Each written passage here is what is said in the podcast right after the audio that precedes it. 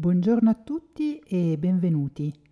Prima di introdurre il nostro ospite di oggi vorrei ricordare la mia missione, portare al tavolo esperti, persone che mi ispirano o che condividono con me la passione per l'ottimizzazione della salute e il biohacking. Per chi non conosce ancora questo termine di biohacking, è sostanzialmente l'arte di sviluppare il nostro potenziale.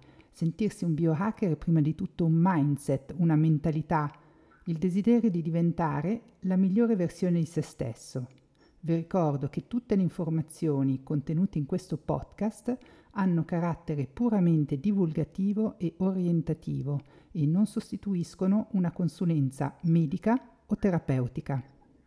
Oggi parleremo di come costruire una vita straordinaria con Filippo Ongaro, ideatore e coach del metodo Ongaro ex medico degli astronauti presso l'Agenzia Spaziale Europea, ex medico di militari d'elite e di atleti professionisti, primo medico italiano a certificarsi in medicina funzionale e anti-aging negli Stati Uniti, docente e speaker internazionale, autore di numerosi bestseller, ambasciatore di Still I Rise, un'organizzazione indipendente che offre istruzione, protezione e dignità ai bambini profughi e persone svantaggiate nel mondo.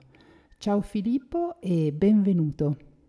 Ciao, grazie dell'invito e sono felice di essere qui. Beh, grazie a te per aver accettato il mio invito, sono super emozionata di averti qui con noi oggi perché mh, mm, sei considerato uno dei pionieri in Europa della medicina funzionale e anti-aging. Sei italiano ma vivi e lavori qui nella Svizzera italiana da diversi anni. Eh, da dove nasce il tuo interesse per l'ottimizzazione della salute e ci puoi raccontare un po' il tuo percorso?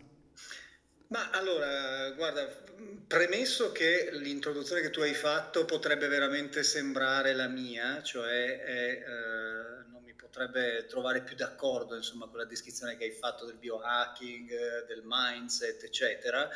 In realtà la mia storia comincia da ragazzo, da studente del liceo classico poco, eh, diciamo, poco attento e poco diligente, devo dire la verità, e grande appassionato invece dello sport. Lo sport è diventato per me un po' il modo in cui, in cui potevo fare... Eh, come posso dire, in cui potevo realizzarmi un pochino no? rispetto a quello dello studente e così attorno ai 15-16 anni ho iniziato davvero ad appassionarmi al tema della scienza dello sport, della metodologia dell'allenamento, della nutrizione. Eh, considera che insomma, invece di studiare il greco mi mettevo a studiare i libri di biochimica dell'esercizio, eccetera, quindi era una cosa un po' strana, un po' particolare. Ed erano anche gli anni in cui tutte queste discipline erano poco note. Io compio 52 anni, quindi stiamo parlando della metà degli anni 80, eh, momento in cui magari negli Stati Uniti già si cominciava a delineare questa nuova scienza dell'ottimizzazione della prestazione umana, ma da noi eh, non esisteva ancora. E così eh, sono andato avanti, quindi finito il liceo un po' a fatica, sei rimandato in qualche materia, bocciato un anno, poi finito in collegio perché se no non studiavo abbastanza, eccetera, però ho continuato a mantenere in me questa passione e così finito il liceo ho deciso di iscrivermi a medicina perché mi sembrava eh, che fosse, come posso dire, la cosa più naturale per imparare a fondo appunto come perfezionare l'organismo. Fatto medicina, mi è parso naturale di entrare nella scuola di specializzazione in medicina dello sport, che tra l'altro era una scuola di specializzazione molto all'avanguardia perché era una eh, di quei centri di alta prestazione eh, su cui transitavano insomma, moltissimi atleti d'elite in, in quegli anni. E da lì poi sono approdato all'Agenzia Spaziale Europea eh, sono stato assunto come medico del, degli astronauti proprio per questa, eh, forse anche posso dire per questa mia preparazione autonoma che avevo fatto in così tanti anni e che mi aveva reso evidentemente più pronto a dare certi tipi di risposte rispetto magari a chi si era formato ma con un percorso più tradizionale, considerando che gli astronauti hanno questo grosso problema dell'invecchiamento accelerato in orbita, no? si dice grosso modo che sei mesi in orbita corrispondono a dieci anni a terra, ecco che la mia esperienza nell'ottimizzazione della prestazione, nell'allenamento, nella nutrizione, nella parte psicofisica evidentemente è stata ritenuta importante e così ho fatto questo primo pezzo molto giovane ancora della mia carriera professionale all'Agenzia Spaziale Europea, girando per Russia, Stati Uniti,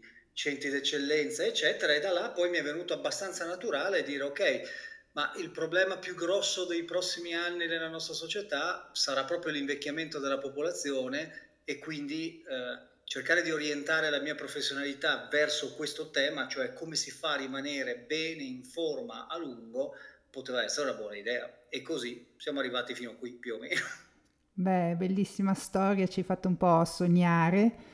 E mh, niente, cioè sono, io vado così alla prossima domanda anche perché eh, mi interessa molto, cioè ho letto diversi tuoi libri, eh, ho detto che appunto hai pubblicato numerosi bestseller, eh, mi sono ritrovata in tantissime cose che, che hai detto in questi, in questi, libri e quindi sono curiosissima di così mh, eh, sentire ehm, un po' da te eh, che cos'è questo, questo metodo ongaro, nel senso a chi si rivolge e qual è anche il suo obiettivo?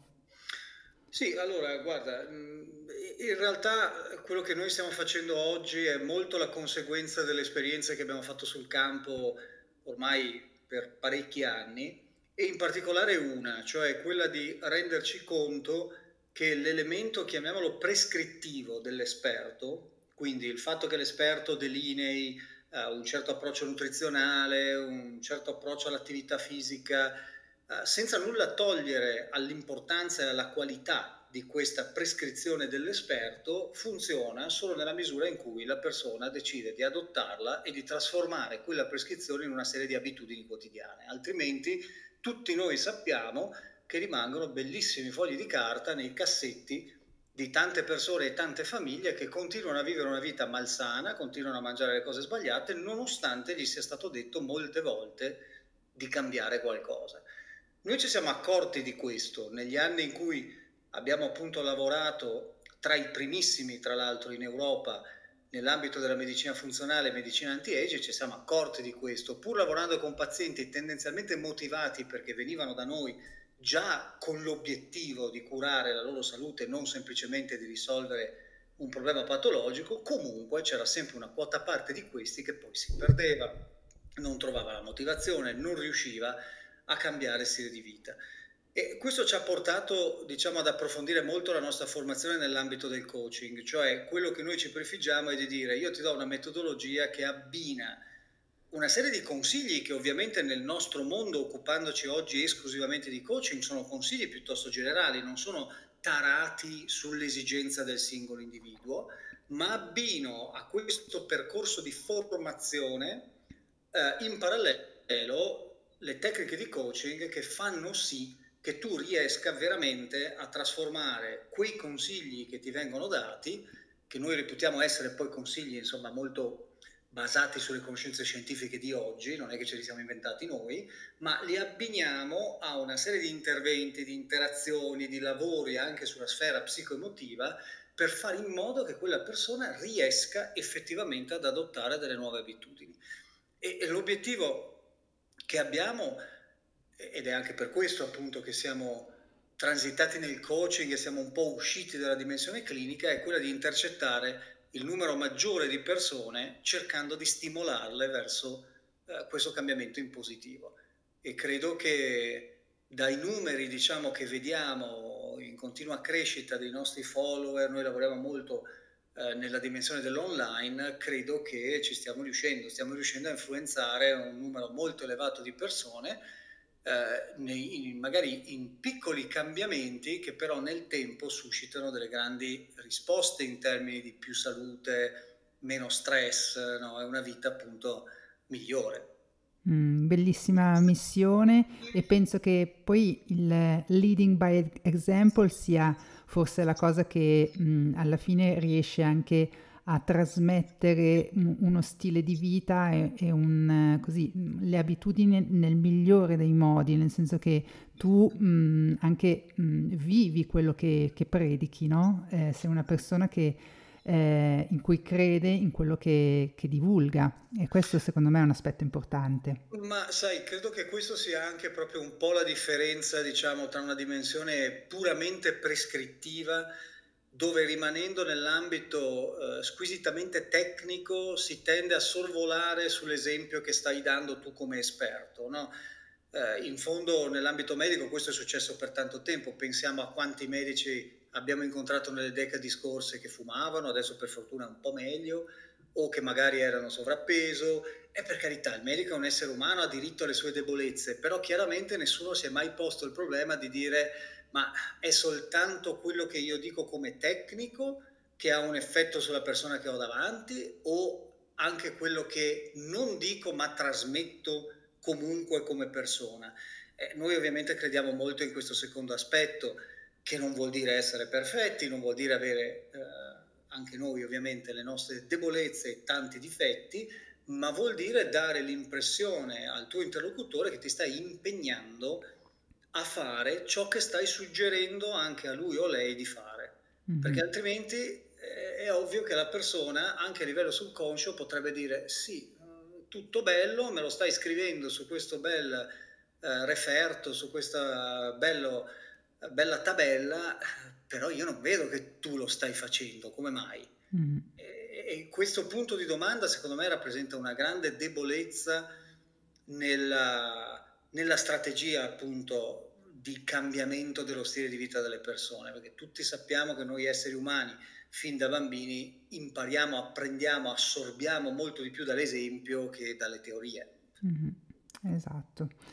Bene, e ehm, in questo tuo metodo eh, hai definito un codice che permette di trasformare la nostra vita in una vita straordinaria. Puoi svelarci questo codice e a cosa corrisponde? Ma sì, allora, è eh, semplicemente anche per semplificare un po' la, la, spiegazione, noi utilizziamo questo codice che è 4561, 4 sta ad indicare quattro fondamenti su cui eh, noi suggeriamo di lavorare, che sono la nutrizione, la nutraceutica, quindi l'integrazione alimentare, l'allenamento fisico e il grande capitolo che noi chiamiamo il lavoro interiore, quindi la gestione dello stress, della propria vita emotiva. 5 sta per, per 5 aspetti che sono degli aspetti neurocomportamentali su cui lavoriamo nei nostri corsi più avanzati, ehm, che bisogna imparare a comprendere e a gestire perché questi cinque aspetti neurocomportamentali sono la spiegazione del perché, pur sapendo benissimo che non dobbiamo esagerare con le patatine fritte, ci caschiamo comunque. Perché oggi diciamo è molto raro incontrare una persona che a livello teorico non sa cosa dovrebbe fare per vivere meglio, lo sanno anche i muri francamente ormai, il problema è che non riusciamo a farlo. E questi cinque fattori neurobiologici che rappresentano un po' il nostro lato istintivo, ci spiegano perché cadiamo così facilmente in questa trappola. 6 sta per 6 mesi, perché la maggior parte delle ricerche indica che 6 mesi sono il tempo medio necessario per sostituire un'abitudine con un'altra e renderla stabile, e uno è quell'obiettivo che noi suggeriamo alla persona di avere in testa eh, quella versione migliore di se stessi, di cui parlavi anche tu nella tua introduzione, che ognuno di noi dovrebbe definire per aver chiaro dove vuole arrivare. È la famosa purpose, no? Lo scopo che ti, così, mh, mm, ti guida. Esattamente, no. anche perché sappiamo molto bene che questo senso di scopo che ti guida è, eh, come dire, uno dei fattori più importanti per non percepire in maniera così forte la fatica indotta dal cambiamento. Mm-hmm. Eh, Viktor Frankl, che è eh, famoso neuropsichiatra austriaco che è stato eh, ebreo, che è stato a lungo in campo di concentramento e che è un po' il padre poi di tutta quella teoria che ruota attorno all'importanza di trovare un significato nella propria vita, diceva che se hai chiaro il perché resisti a qualsiasi come. E io credo che sia molto vero, lo, noi esseri umani lo dimostriamo ogni giorno, quando il nostro scopo è chiaro, noi troviamo una forza che è invincibile. Quando questo scopo non c'è, non è chiaro, oppure non è il nostro, ecco lì è molto facile invece spegnersi nel percorso di cambiamento. Mm-hmm.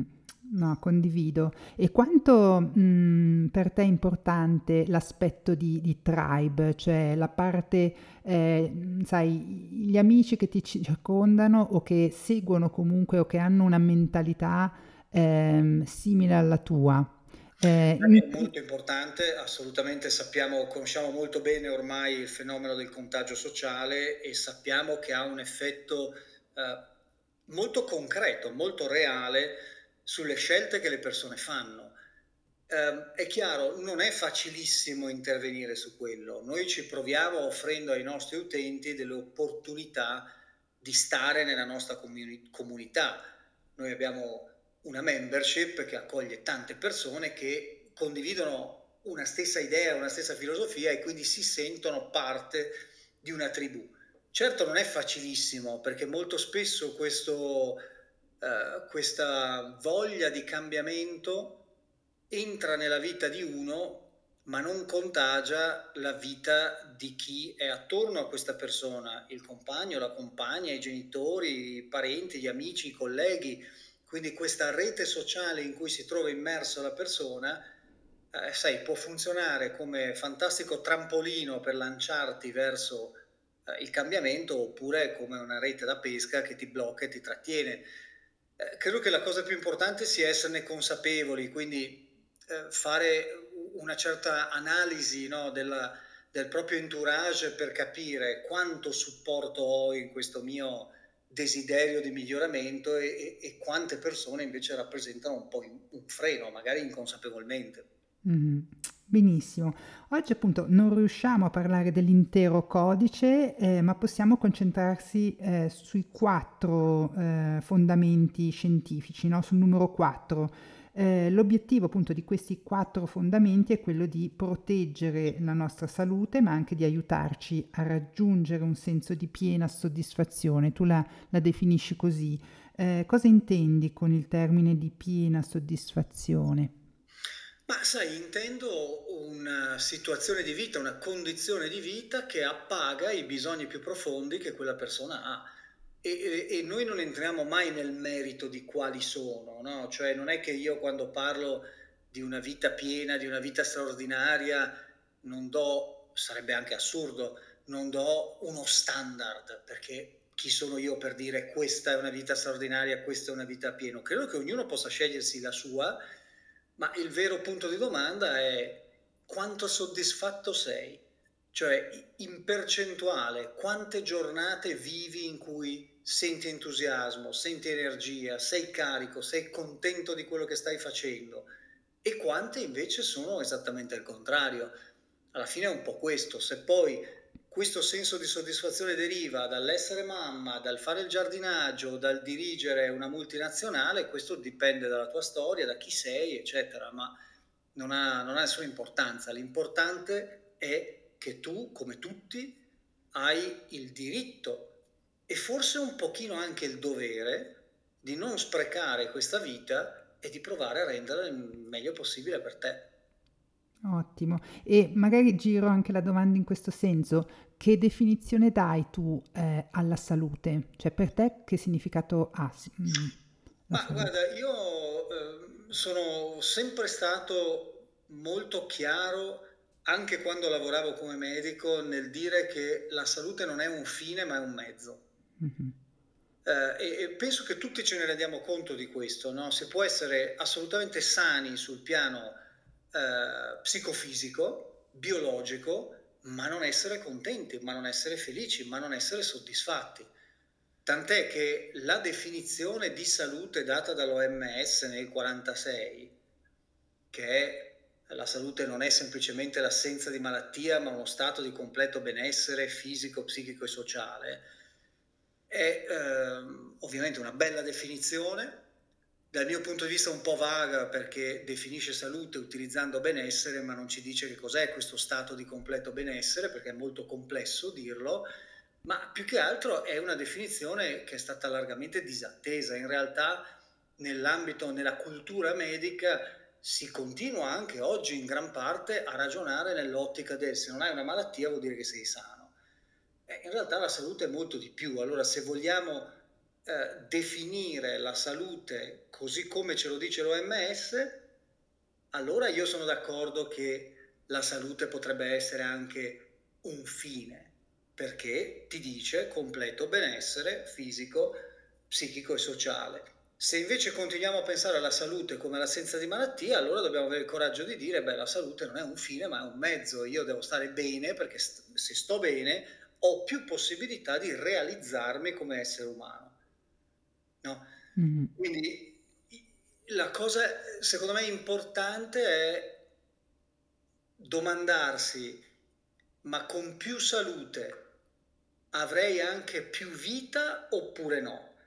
Perché sai, io ho incontrato nella mia esperienza anche persone eh, con livelli di salute precari per malattie e disabilità molto, molto importanti, ma strapiene di vita, più piene di vita di tante persone che sul piano, diciamo, puramente biologico erano sanissime. Quindi è un po' su questo no, che io ho sempre avuto qualche dubbio di dire ok, ma per dire che peso ha la salute dobbiamo prima intenderci su cosa, su cosa vogliamo dire con il termine salute. Mm, interessante riflessione, sì. E passiamo appunto a questi quattro fondamenti. Eh, il primo è eh, la nutrizione potenziativa. Ci spieghi di cosa si tratta e perché la definisci un nuovo modello di alimentazione? Ma guarda, perché eh, molto semplicemente, avendo seguito appunto fin da metà degli anni Ottanta eh, tutte le varie mode, i vari filoni sulle diete per lo sport, per la forma, per la salute, eh, io francamente ho sentito tutto e il contrario di tutto. Um, ma in maniera veramente quasi paradossale, no? penso che ce lo ricordiamo tutti, prima erano solo carboidrati, poi erano basta grassi, poi adesso è no, i grassi invece ci vogliono, uh, cioè è stato detto tutto il contrario di tutto e io ho sempre ragionato nell'ottica di dire ma tutti questi diversi filoni hanno qualche cosa in comune? Perché penso che se hanno qualcosa in comune probabilmente quello è il fondamento scientifico vero su cui dovremmo tutti lavorare, invece di stare a dire eh, esalto le differenze, perché poi sai dietro c'è tutto un business legato alle diete, eccetera, per cui c'è anche un interesse economico ad esaltare le differenze tra le varie scuole di pensiero. Io mi sono sempre invece preoccupato di più di dire ma ci sono dei messaggi comuni, cioè per apprezzare l'importanza delle verdure devo aderire al modello vegano oppure non necessariamente? E la risposta sul piano scientifico è non necessariamente. Per aderire al modello che vede i carboidrati come il male assoluto, eh, devo per forza andare verso la strada delle diete ketogeniche? Non necessariamente, perché basta ridurre i carboidrati in funzione di quanta attività fisica fai e scegliere magari i cereali integrali invece dei cereali raffinati in modo da abbassare il carico glicemico complessivo. Questi sono solo degli esempi. Per aderire all'idea che le proteine sono la causa di tutti i nostri problemi, eh, devo per forza eliminare tutte le proteine e passare a mangiare soltanto proteine vegetali, che peraltro anch'esse sono proteine, quindi anche qua già ci sarebbe un punto di confusione oppure devo capire che gli eventuali danni delle proteine non sono tanto dati dalle proteine stesse, ma da altri nutrienti che ci sono eventualmente in quei cibi proteici. Perché sai, sulle proteine, tanto per fare un esempio, tanti studi e tante divulgazioni ti parlano di proteine animali come se uno sgombro cotto al vapore e un hamburger invece bruciato fossero lo stesso alimento. Ma ahimè non sono lo stesso alimento. Ecco, quindi per questo noi lo definiamo un nuovo modello, perché è un approccio sensato e scientifico al tema della nutrizione. Quindi è analizziamo quello che sappiamo e cerchiamo di prendere il meglio da ogni filone per creare un modello che non è estremo ehm, e che però contiene tutti quegli elementi che servono per sfruttare al massimo il potere del cibo di mantenerci in salute e su questo possiamo con estrema tranquillità dire che ormai c'è un enorme consenso scientifico e quindi siamo certi che se curiamo meglio la nostra alimentazione un beneficio sul piano della salute ce l'abbiamo sicuramente. Mm-hmm.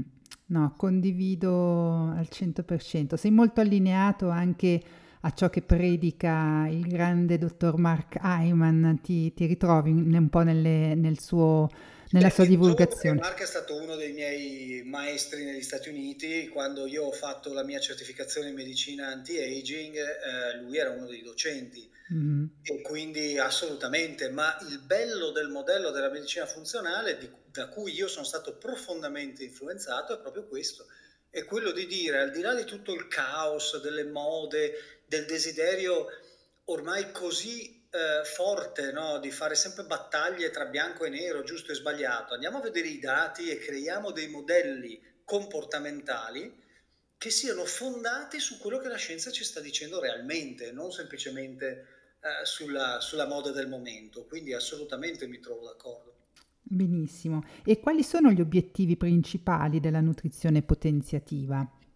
Guarda, ti rispondo con una piccola provocazione. L'obiettivo mm-hmm. principale è di dare alla persona un modello seguibile, okay. seguibile sempre, nel tempo. Perché uno dei problemi principali, e lo sappiamo anche dalle statistiche che ci dicono che circa il 95% delle persone che fa una dieta ipocalorica estrema per dimagrire a distanza di 12 mesi ha più chili di prima, quindi il problema centrale è un modello alimentare che una persona possa dire fantastico, non devo farlo per un mese o per tre mesi, lo devo fare per sempre.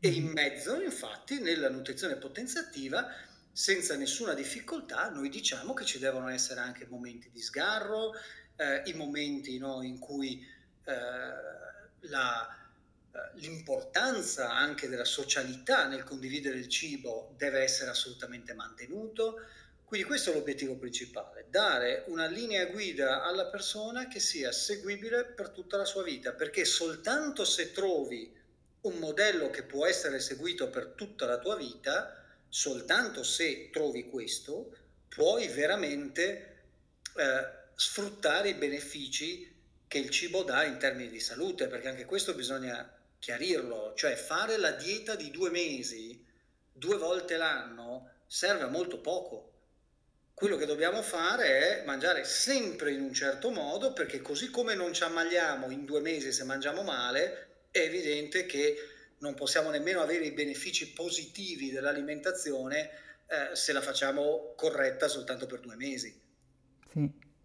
Eh, certo, sì, è un po' la differenza tra mh, mm, la dieta, cioè la, la, mentalità della dieta e la mentalità invece del, dello stile di vita, cioè lo stile alimentare, cioè dovrebbe essere proprio uno stile alimentare dove si capisce attraverso appunto anche un, una base di formazione anche su quello che, che sono i cibi, come, come, come, bilanciare i piatti per esempio, no? o mangiare cibo vero, cibo nutriente poi alla fine non, non, ci sono ricette da seguire, è uno in cucina può attraverso gli ingredienti eh, veri eh, creare la propria alimentazione, anche personalizzarla alla fine, no? Assolutamente, infatti ci deve essere anche spazio in un approccio nutrizionale chiamiamolo serio, ci deve essere spazio anche per la personalizzazione eh, da parte anche del soggetto, perché qui poi, almeno per quello che riguarda noi, noi ci rivolgiamo a persone sane che vogliono migliorare il loro stile di vita, non a persone che hanno necessità di essere seguite per ragioni, diciamo, patologiche in maniera personalizzata. E eh, quindi la personalizzazione per noi è anche dare le competenze alla persona per autogestirsi, è un concetto eh, molto legato al tema dell'empowerment, no? che sì.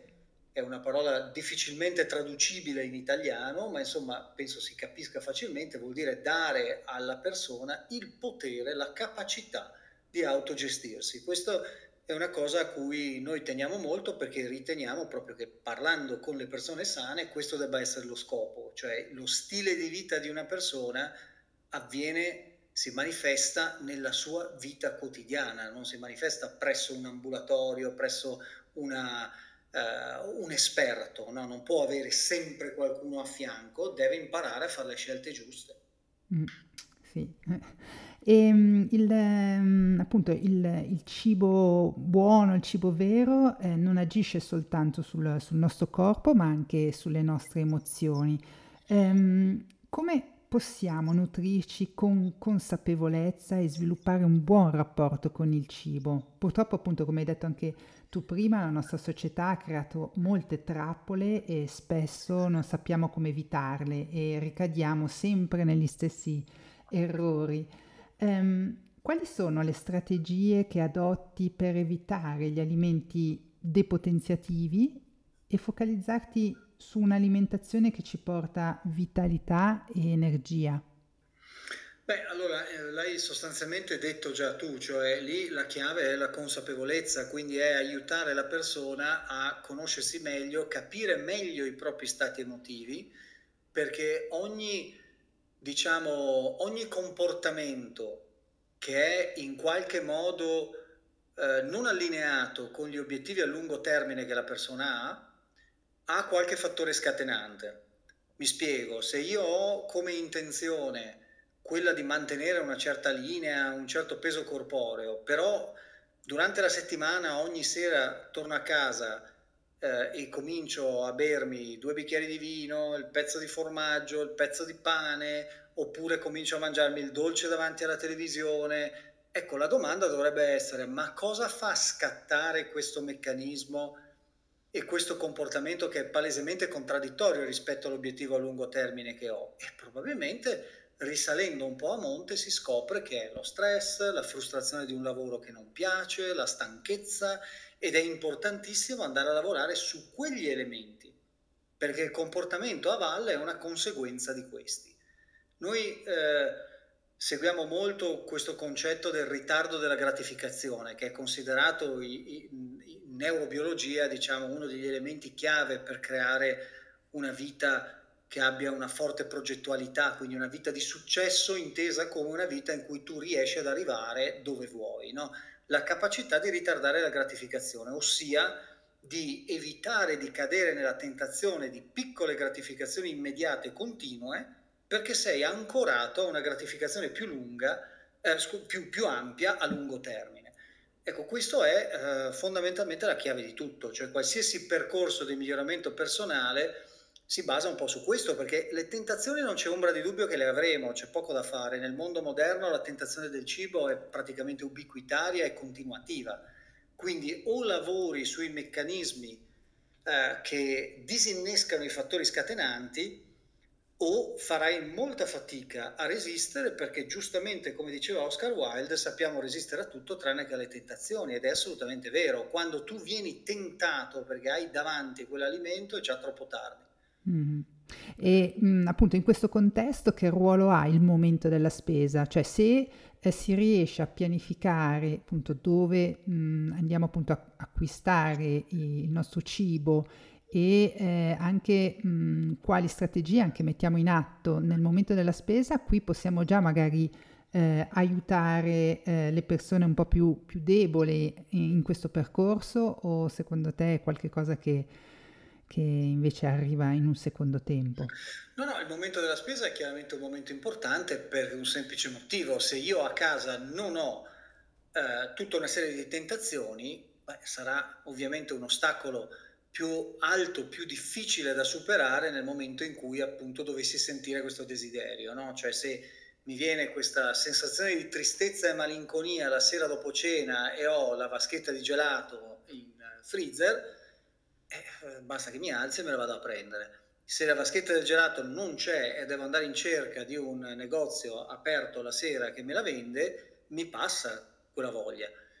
Quindi sicuramente il momento della spesa è un momento chiave, bisognerebbe fare la spesa seguendo una nota scritta che ti sei fatto sulla base di ciò che veramente ti serve appunto per arrivare al tuo obiettivo a lungo termine mm-hmm. e stando anche attenti a quelle piccole trappole per cui, non so, faccio l'esempio delle mamme, dice, ah ma io non compro per me, compro per i figli. Poi bisogna andare a vedere se è proprio così o se con la scusa del comprare qualcosa per i figli se lo mangia anche la mamma premesso che i figli andrebbero educati ovviamente nello stesso modo, perché non sta scritto da nessuna parte che i bambini devono mangiare i dolci tutti i giorni mm. e se noi non li abituiamo a questo non li chiedono nemmeno.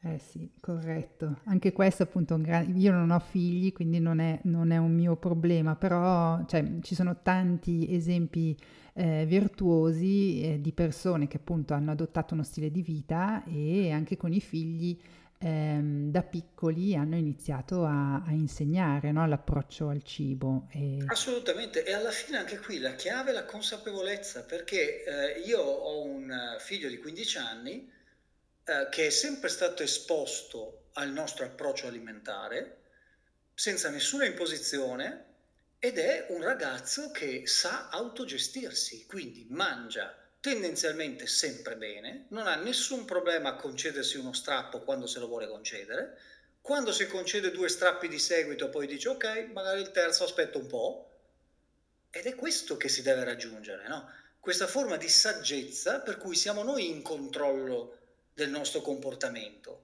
perché è troppo facile anche cadere nel, nel luogo comune di dire eh, ma tutti privi di tutto, io invece sono libero e mi concedo. No, no, no, non stanno così le cose. Tu non sei libero perché sei controllato dal cibo. Io sono libero perché scelgo quando me lo voglio mangiare. Eh, però questi concetti ai ragazzi bisogna appunto trasmetterli con molta delicatezza e semplicemente con l'esempio. Eh, esattamente, sì, condivido anch'io. E ehm, appunto il secondo invece eh, dei tuoi quattro fondamenti è la n- nutraceutica. Eh, cosa si intende per nutraceutica e perché la reputi così importante adesso nel giorno, cioè al, do- al giorno d'oggi rispetto magari a 50, 60 o 100 anni fa? Sì, allora guarda, anche questo è un tema eh, su cui sono stato molto influenzato dall'approccio della medicina funzionale, che eh, parte dal... Beh, nutraceutica diciamo è un termine un po' più moderno ed evoluto, ma si parla di integratori alimentari, niente di, mm-hmm. eh, di straordinario. Um, un tema appunto su cui sono stato influenzato dal dall'approccio funzionale che parte dal presupposto che la maggior parte delle persone nel mondo moderno soffre di quelle che vengono chiamate microcarenze croniche. Cosa significa? Significa che la qualità del cibo moderno, i metodi di produzione, conservazione, la cottura, in realtà eh, priva il cibo di una quantità molto rilevante di nutrienti. Quindi noi siamo convinti di prendere tutte le vitamine, tutti gli antiossidanti, ma purtroppo anche chi mangia bene non ha assolutamente la garanzia che sia così. Inoltre va aggiunto un aspetto, moltissimi dei valori diciamo di riferimento per l'assunzione di questi micronutrienti eh, sono stati catalogati molto tempo fa in un'epoca in cui l'obiettivo della società non era quello di rimanere in forma il più a lungo possibile. Dunque noi non dobbiamo accontentarci del fatto che non vediamo più lo scorbuto, che non vediamo più la pellagra, perché per fortuna non le vediamo più, ma non basta, perché queste microcarenze croniche non porteranno mai a delle patologie così conclamate, ma sono sufficienti ad alterare il metabolismo, ad accelerare l'invecchiamento, ad aumentare il rischio di malattie cronico-degenerative e quindi andrebbero compensate. Il problema è che finché non si misurano, no, la gente non se ne accorge. Un esempio per tutti, perché a forza di insistere sul tema, finalmente poi questa, questa pentola diciamo, si è finalmente scoperta è la vitamina D. La vitamina D, eh, quando si è deciso di iniziare a verificare quanta vitamina D le persone effettivamente avevano nel sangue, eh, si è visto che, ahimè, la stragrande maggioranza delle persone non ne ha abbastanza. Ecco, nella mia esperienza clinica, avendo fatto esami di laboratorio molto eh, dettagliati su un numero molto elevato di pazienti, posso dire che questo vale per tanti altri micronutrienti e nutrienti. Gli omega 3 sono un altro esempio. Se si fanno le analisi si capisce che la maggior parte delle persone non ha abbastanza omega 3 e così vale anche per altre vitamine e altre sostanze. Quindi cosa vuol dire questo? Vuol dire che un certo grado, e io non sono favorevole a dosaggi massicci eh, di, di, nulla, almeno che non sia il medico a decidere che quella persona ha bisogno di quel dosaggio, eh, ma invece a dosaggi moderati probabilmente un'integrazione alimentare di base gioverebbe a moltissime persone, proprio perché eviterebbe di rimanere in questa condizione di microcarenza cronica, che poi tra l'altro non è che me la invento io, eh, basta andare a leggere gli studi di Bruce Ames, di Michael Fenneck, ci sono molte ricerche sul concetto di microcarenza cronica. Mm-hmm. E la tua top list di sostanze capaci di potenziare la, la nostra salute e proteggerci dalle malattie, ehm, qual è? Cioè, ma guarda, io credo molto nell'importanza di un multivitaminico bilanciato e a dosaggio diciamo moderato, credo molto negli omega 3, credo molto nel coenzima Q10, nell'acido alfa-lipoico, ehm, quindi ce ne sono molte di sostanze potenzialmente interessanti per questa integrazione di base. Poi, detto questo, è evidente che se si può affrontare eh, diciamo un percorso ancora più dettagliato che permetta quindi di identificare con precisione quali sono le tue specifiche carenze, fatto ovviamente con un medico esperto, con degli esami di laboratorio, beh, allora lì si può identificare con più precisione ciò che serve ovviamente. Mm-hmm. Il magnesio, per esempio, lo, lo, senti essenziale da integrare? O, Beh, il magnesio è un altro di quegli elementi molto importanti, di cui eh, molto sicuro e di cui molte persone beneficerebbero ad avere un valore più alto, mm. assolutamente. Mm. Bene, ieri appunto ho fatto proprio un episodio sul magnesio eh, perché appunto ci sono varie forme di magnesio e mh, mm, anche qui eh, è un argomento tutto a sé sul, sul magnesio perché sì, eh, sì, anche qui av- avremo bisogno di, di approfondire comunque. Ehm, come abbiamo appunto capito, l'approccio ottimale alla nutraceutica non può prescindere da una valutazione dei dati che riguardano la condizione di ciascuna persona nel suo insieme quali sono gli esami e le misurazioni che solitamente propone un medico funzionale per avere un quadro preciso dello stato di salute del proprio paziente? Ma direi nell'approccio funzionale il primo step che viene veramente amplificato rispetto a quello che ormai si tende a fare con gli approcci più tradizionali è la parte dell'anamnesi. L'anamnesi eh, in medicina funzionale ha un ruolo estremamente importante e va in profondità nell'analizzare non soltanto gli aspetti medici, ma lo stile di vita della persona per capire se l'ambiente, il terreno in cui la persona si trova è adatto a potenziare la salute o uh, al contrario. Poi ci sono una lunghissima serie di esami di laboratorio che sono un mix tra esami tradizionali, quindi esami dati attraverso il prelievo del sangue, l'esame delle urine, che dal mio punto di vista, almeno quando io lavoravo come medico, eh, non eliminavo mai, cioè la medicina funzionale non bypassa l'approccio tradizionale, ma costruisce su quello, quindi una base di esami di laboratorio, diciamo, tradizionali, arricchita da nuovi esami di laboratorio che sono adesso insomma abbastanza disponibili a tutti, pensiamo appunto a, alla lipidomica e al profilo lipidico che ti permette di capire appunto il tuo equilibrio tra omega 3, omega 6, acidi grassi eh, monoinsaturi, eccetera, e quindi dosare poi l'intervento eh, in termini di integrazione alimentare eh, migliore ci sono dei panel molto interessanti anche di esami delle urine utili per verificare lo stato nutrizionale attraverso l'analisi degli acidi organici, eh, ci sono i test genetici, insomma c'è ormai, un, e sarà sempre di più, eh, una, un arsenale di strumenti per valutare la condizione del soggetto eh, molto ampio a volte perfino troppo ampio, perché poi ovviamente il medico deve avere sufficiente esperienza per poi trarne eh, delle conclusioni e dei suggerimenti, ma diciamo non mancano gli strumenti per analizzare in profondità la salute metabolica biochimica di un soggetto. Mm-hmm. E qui appunto mh, ti appoggi a delle, dei professionisti sia in Svizzera che in Italia eh, a cui appunto magari mandi delle persone che seguono il tuo metodo o come funziona? Perché spesso appunto... Noi, noi abbiamo un uh, percorso di certificazione nel nostro metodo che è un percorso di certificazione per quello che riguarda i nostri strumenti di coaching. Okay. Ma chiaramente in questo percorso entrano anche dei medici e dunque quei medici poi diventano per noi un po' il punto di riferimento nel caso avessimo delle persone a cui l'approccio di coaching non basta ed è necessario che si rivolgano ovviamente a, a, a un medico. Ma questo vale anche per l'ambito psicologico, è altrettanto importante. Noi abbiamo una rete di contatti con psicoterapeuti che ci permette di dire alla persona che ci chiede qualcosa ma che capiamo che non è eh, il coaching la risposta che questa persona deve avere, possiamo indicarle dei professionisti che sono, eh, che sono di nostra fiducia, insomma. Mm-hmm, benissimo. E cosa pensi dei sistemi di intelligenza artificiale e dei test genetici?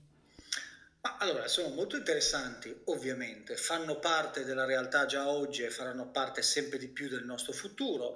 La genetica si arricchirà e eh, si trasformerà per certi aspetti da pura genetica epigenetica, metabolomica, proteomica, quindi ci saranno sviluppi molto importanti in quella direzione. È chiaro che io rimango in parte però anche ancorato all'idea che poi eh, la persona in cerca di più salute è anche in cerca di relazioni, di guide, di persone che possano fungere da esempio, quindi non so se noi esseri umani saremo pronti, eh, come posso dire, a rinunciare completamente all'apporto poi dato dal dialogo con qualcuno, no? semplicemente appunto con test, intelligenza artificiale, eh, un domani perfino robot. Non lo so, però è sicuramente parte dello sviluppo tecnologico-scientifico, va seguito ed è estremamente interessante, senza dubbio. Mm-hmm, benissimo. E il terzo dei tuoi quattro fondamenti è l'allenamento fisico. Eh, che differenza c'è tra attività fisica e allenamento? Beh, allora, l'attività fisica, diciamo, io la definisco come qualcosa di non programmato, cioè attività fisica è oggi c'è il sole e vado a fare un giro in bicicletta. L'allenamento è io ho un programma preciso, so che cosa devo svolgere in quel giorno, nel giorno successivo, so perché lo sto svolgendo e so quali sono gli obiettivi che voglio eh, raggiungere tramite l'allenamento. Diciamo che un ulteriore aspetto è che l'attività fisica, che è sicuramente meglio di niente, eh, facciamo questa premessa, però l'attività fisica tende a seguire quasi esclusivamente i desideri e i piaceri del soggetto, mentre l'allenamento è costruito anche per andare a colmare le eventuali carenze che il soggetto ha e quindi è qualcosa di più elaborato. Mm, eh sì, questo è un bel punto. Anch'io ho sempre messo da parte negli anni la parte di allenamento della forza e, sì. anche qui appunto adesso sto recuperando que- questo aspetto, anch'io ho 48 anni e eh, diciamo che non ho un problema appunto di eh, andare a camminare spesso, eccetera, però la, la forza l'ho sempre messa lì sì, nel, sì, nel, in, secondo in secondo piano. Però, come dici tu, cioè, spesso si lasciano da parte proprio eh, le cose che si, dovrebbero proprio lavorare, no? Eh, e quindi, eh, perché insomma tutti tendono a fare le cose che gli riescono meglio, no? Esatto. Sì, però spesso abbiamo bisogno delle cose che ci, ci riescono peggio in realtà. Eh, è vero, verissimo. E nella costruzione di un programma di allenamento è necessario appunto tenere presenti alcuni principi. Quali sono questi principi di allenamento mh, mm, che, che tieni in considerazione, insomma anche confermati dalle ricerche scientifiche? Ma allora, eh, ce, ne sono tanti. Diciamo che in, i più eh, importanti eh, sono il rapporto tra intensità e volume d'allenamento, mm-hmm. quindi volume d'allenamento si intende qualsiasi parametro quantitativo, dunque la durata, i chilometri che ho fatto, eh, il tempo, appunto, il numero di serie che faccio in palestra e con l'intensità invece si intende eh, valutare i parametri qualitativi, quindi per esempio la velocità a cui sono stato, i watt che ho prodotto eh, o il peso che ho usato per esempio in una serie in palestra. Ecco, è molto importante capire che questi due eh, parametri sono inversamente proporzionali, cioè quando aumenta il volume cala l'intensità, quando aumenta l'intensità cala il volume. Questo lo sappiamo tutti perché se provi a correre alla massima velocità, beh, di certo non corri 10 km, corri probabilmente neanche 100 metri, se è veramente la massima velocità. Ecco, lavorando su questi due concetti si ottengono risultati molto diversi, quindi più alto è il volume di allenamento e più si va verso un'attività cosiddetta di resistenza, quindi più vicina a un'attività aerobica, di cardio fitness, quindi di attività continuativa e lunga. Invece più si enfatizza l'intensità e più si lavora sulla forza e sulla potenza e quindi su attività o intervallate o suddivise in serie specifiche. Un altro principio molto importante è avere chiaro che l'allenamento è un fattore stressante e che i benefici dell'allenamento si ottengono soltanto dosando in maniera corretta il recupero. Quindi io non ho di per sé dall'attività fisica una risposta positiva. In realtà l'attività fisica mi sta stancando e mi sta stressando, ma se la doso in maniera giusta e recupero correttamente, allora il corpo reagisce con un adattamento positivo. Questo è, è importante perché paradossalmente il mondo si divide in persone che non si allenerebbero mai e in persone che non smetterebbero mai di allenarsi.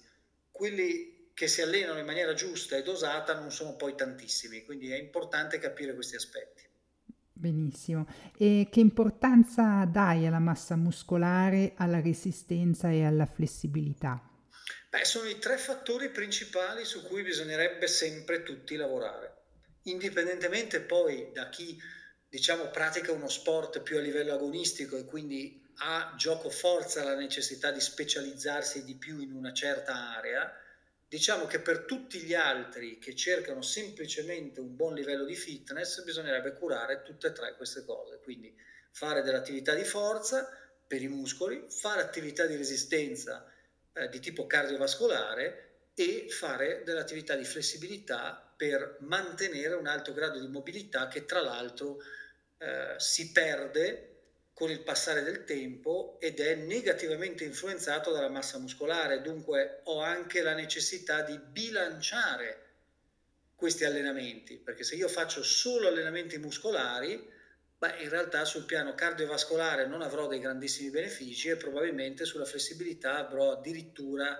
eh, dei, degli effetti negativi. E quindi è importante curare tutti questi aspetti. Mh-mh.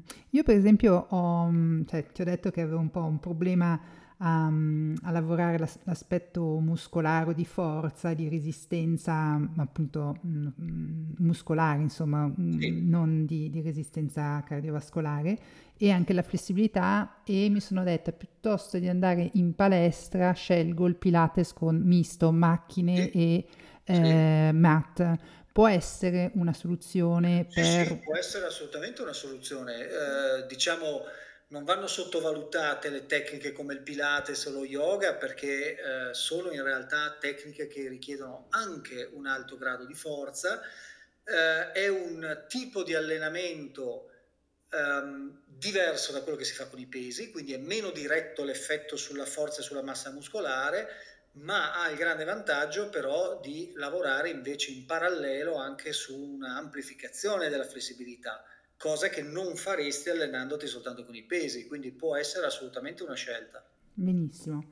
E ci puoi citare le tecniche più efficaci, per esempio di cardio fitness e di allenamento muscolare? So che Ma allora, guarda, diciamo, io anche qui un po' come l'alimentazione non sono un fanatico delle singole tecniche. Okay. Cioè io penso che in realtà se prendiamo 100 tipologie di allenamenti per la forza e per il cardio fitness, probabilmente tutti e 100 hanno una loro logica e probabilmente portano a dei risultati. No? Diciamo che se uno parla di eh, modalità di allenamento che portano più rapidamente a dei risultati, Beh, qui bisogna dire che tutte le attività intervallate e con un lavoro di intensità abbastanza elevato danno risultati più rapidi. Su questo quindi potremmo dire eh, tutti gli allenamenti, sai, high intensity interval training, no? Sì, HIT, sì. Eh, eh, danno ovviamente una, una risposta metabolica più intensa, quindi con i giusti recuperi possono portare a risultati più rapidi rispetto alla camminata veloce, per dire. Però anche qui ci sono insomma tante altre cose da dire. Eh, ho le articolazioni che reggono un allenamento ad alta intensità? Ho l'esperienza per veramente stare ad alta intensità o appena comincio a sentire il cuore che batte troppo in fretta mi spavento e rallento? Cioè, paradossalmente, quelle tecniche che portano a risultati più rapidi sono in realtà tecniche più adatte a delle persone atletiche. Eh, stessa cosa si può dire per gli allenamenti muscolari. È chiaro che lavorare sull'intensità, no? in palestra non si parla tanto, per, per i lavori prettamente muscolari non si usa specificatamente il termine HIT perché in realtà gli allenamenti di quel tipo sono comunque più allenamenti cardiovascolari che muscolari per gli allenamenti muscolari si usava già a partire dagli anni 80 il termine heavy duty, che era però lo stesso concetto, cioè metto dei pesi altissimi, faccio poco lavoro ma un'intensità pazzesca. Sì, mm, a patto che non ti spacchi una spalla nel secondo allenamento. Eh sì. Cioè, alla fine bisogna anche essere molto realistici. No? Io per dire ho 52 anni, il mio obiettivo è allenarmi finché campo, non è vincere le Olimpiadi. Quindi sono anche molto attento nella maniera in cui eh, mi alleno perché, sai, infortunarsi a 20 anni è una cosa, infortunarsi a 52 è un'altra. Sì. Quindi credo in realtà che anche qui la risposta più logica è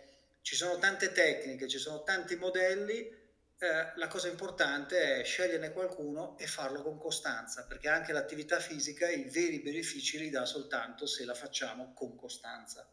Sì, e, con, e anche con piacere, no? E anche con piacere, assolutamente. Sì. Non può essere soltanto una costrizione. Sì. E, sì, no, anche qui mi trovo d'accordo perché mh, anch'io dovevo scegliere tra i vari tipologie di esercizi da fare e io sono più, mh, ho una eh, fisiologia tipo ectomorfo, no? quindi sono sì. alta, più di 1,80 m, molto sì. slim e, e, ho comunque una schiena un po' delicata. Chiaro sì. che il mio desiderio era vado a fare CrossFit perché ho tanti amici che fanno CrossFit, però mi sono detta dopo tre mesi o anche prima rischio di rompermi a metà. E... Eh, ma vedi, questa è una considerazione molto interessante e anche molto saggia. Perché, per esempio, il CrossFit, che è una disciplina molto particolare che è esplosa eh, veramente in maniera incredibile negli ultimi anni andando a sostituire approcci più classici e devo anche dire più delicati alla muscolazione alla palestra, mm-hmm. ha ripreso in realtà tecniche di allenamento estremamente vecchie, eh, non sbagliate, eh, ma che erano state abbandonate con la cultura più tipica del bodybuilding degli anni 80-90 però è un tipo di attività che per esempio per un ectomorfo non è l'attività più adatta perché farai una fatica tripla rispetto a un mesomorfo con sai, le braccia corte, le gambe corte, il baricentro eh, basso eh, sì. e avrai ovviamente molto più rischio di farti male. Per cui penso che tu abbia fatto in realtà una scelta giusta di maggior delicatezza e con il Pilates, se fatto bene, hai sicuramente la possibilità di sviluppare comunque molto bene anche la parte muscolare. Sì, grazie. Eh, sì, anche in questa risposta, cioè per me è sempre importante far capire alle persone che bisogna sentirsi, cioè bis- è chiaro che si alza la consapevolezza, si cerca di ehm, trasmettere anche le varie tecniche di allenamento, l'alimentazione, eccetera, però la cosa che ritorna spesso è il fatto, cioè la cosa più importante è poi avere una relazione con il proprio corpo, sentirsi sempre di più e capire, eh, cioè sperimentare certo, perché poi la curiosità sono, sono, cioè, ti, ti, porta anche a eh, provare ta- tante cose diverse, però poi alla fine sei tu che, che, devi capire quale è la strada migliore per te, no? Oh. Eh beh, è chiaro che è così, cioè, anche perché la risposta a qualsiasi comportamento ripetuto, a qualsiasi abitudine, come è giusto che l'allenamento diventi, è una risposta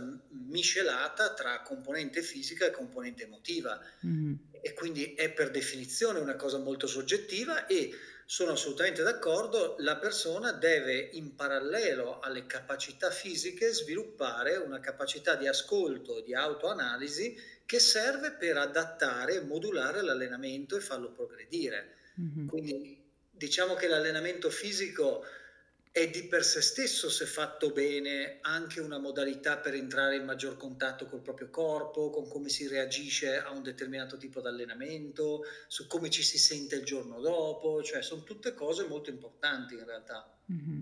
Benissimo. E quale ruolo gioca il sonno nel tuo metodo? Cioè dove, dove l'hai eh, strutturato, ecco, l'approccio al sonno? è molto importante. Io credo che sia uno di quei temi eh, abbastanza sottovalutati perché c'è poco spazio, diciamo, per inventarsi metodiche, teorie, approcci, no? Cioè, quando tu hai detto a uno è importante dormire, poi sta a lui dormire, non è che bisogna... Però eh, è un aspetto fondamentale e la nostra società è ovviamente ormai una società deprivata del, numero di ore corretto di sonno che per la stragrande maggioranza delle persone sta attorno alle 8 ore e la percentuale di persone che dorme 8 ore bene è sempre più bassa.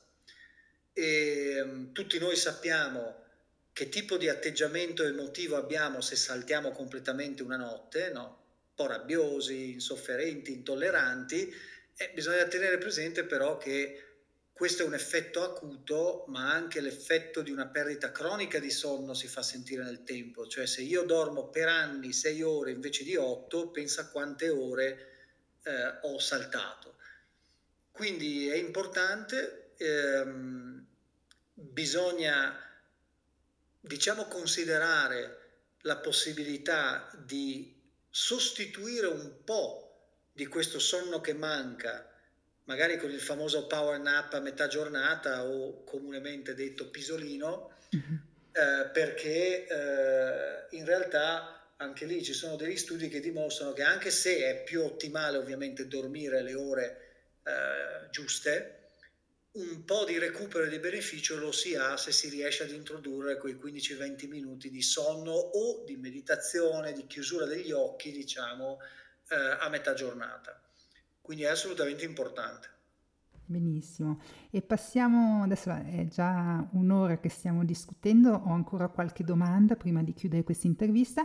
Passiamo all'ultimo mm, dei quattro fondamenti, il lavoro interiore. Perché secondo te è essenziale un lavoro interiore per stare bene e quali sono le tecniche anche qui più efficaci in questo contesto? Anche qui cioè, dalla mia esperienza non c'è quella più efficace, ma ce ne sono diverse che poi uno deve, deve trovare, deve sentire. Sì, ma allora sai, l'importanza del lavoro interiore diciamo non è certo una scoperta nostra, no? ce lo raccontano i filosofi, gli stoici, gli approcci spirituali, religiosi, eh, tutta la filosofia orientale, eh, ce lo insegna il cristianesimo, insomma è parte della storia eh, dell'umanità ed è purtroppo stato messo fortemente in disparte nella società industriale moderna, che si è concentrata sulla produttività, sull'efficienza, ma ha un po' perso il contatto con il proprio, ognuno di noi ha perso un po' il contatto col proprio mondo interiore. Il problema, sai, è che io sono convinto che la qualità della vita di una persona non sarà mai superiore alla qualità del rapporto che questa persona ha con se stesso. Mm. E lo vediamo tutti i giorni, persone che hanno tutto e che sono disperate perché non hanno sviluppato quel rapporto con se stessi che è necessario per stare veramente bene e anche quel rapporto con la vita che è necessario per stare veramente bene, a partire dall'accettazione della morte, esatto. che è diventata una specie di tabù di cui non si deve parlare, ma che rimane nel nostro intimo una delle paure più grandi, della perdita, no? del distacco. E quindi io credo che il lavoro interiore sia quell'ultimo tassello fondamentale per perfezionare eh, il proprio stare bene. Senza quello poco conta allenarsi, poco conta essere in forma, sono solo facciate. E noi viviamo purtroppo in una società di facciata, no? dove eh, l'autoscatto ha sostituito l'autostima eh, dove tutto avviene virtualmente, con i filtri, con le foto posate, eh, però poi dentro sappiamo che eh, non è così. E Purtroppo a testimoniare questo sono anche i dati statistici epidemiologici, cioè quante persone si considerano oggi veramente felici, quante persone hanno bisogno di alcol, di fumo, di droga, quante persone hanno bisogno di farmaci per sentirsi bene. Ecco, qui eh, il tema è bisognerebbe rieducarsi ad un approccio che va in profondità e che non si mantiene in superficie. E secondo me questo questo è poi il lavoro interiore, fatto di meditazione, di contemplazione, di tempo per te stesso, di riflessioni, di contatto con la natura, di scrittura, cioè tutte quelle cose che sono l'antitesi dello stare a scrollare il feed su Instagram o Facebook, diciamo. Eh sì, e poi si ritorna a riparlare delle abitudini, quindi come le abitudini come mezzo appunto di trasformazione e miglioramento del nostro stile di vita, no? Cioè modificando le nostre abitudini anche il nostro carattere, la nostra personalità poi si trasformano. Eh... Beh, sai, perché poi noi tendiamo a vedere le cose un po' a rovescio, noi tendiamo a pensare che il carattere crei le abitudini No, diciamo, mm. sai, quando uno ti dice ma perché si rispondi sempre in maniera così aggressiva? È il mio carattere. No, in realtà non è così, in realtà è esattamente il contrario. Il carattere non è altro che un insieme di abitudini estremamente radicate in te. E mm. tutto può cambiare di noi, tutto. Sì. La, il tema della neuroplasticità, che è uno dei temi più citati nell'ultima decade in, in neurobiologia, ha rivoluzionato completamente il nostro approccio scientifico a questo, perché a noi, eh, anche a me, all'università hanno insegnato che i neuroni sono destinati dopo l'adolescenza semplicemente a morire.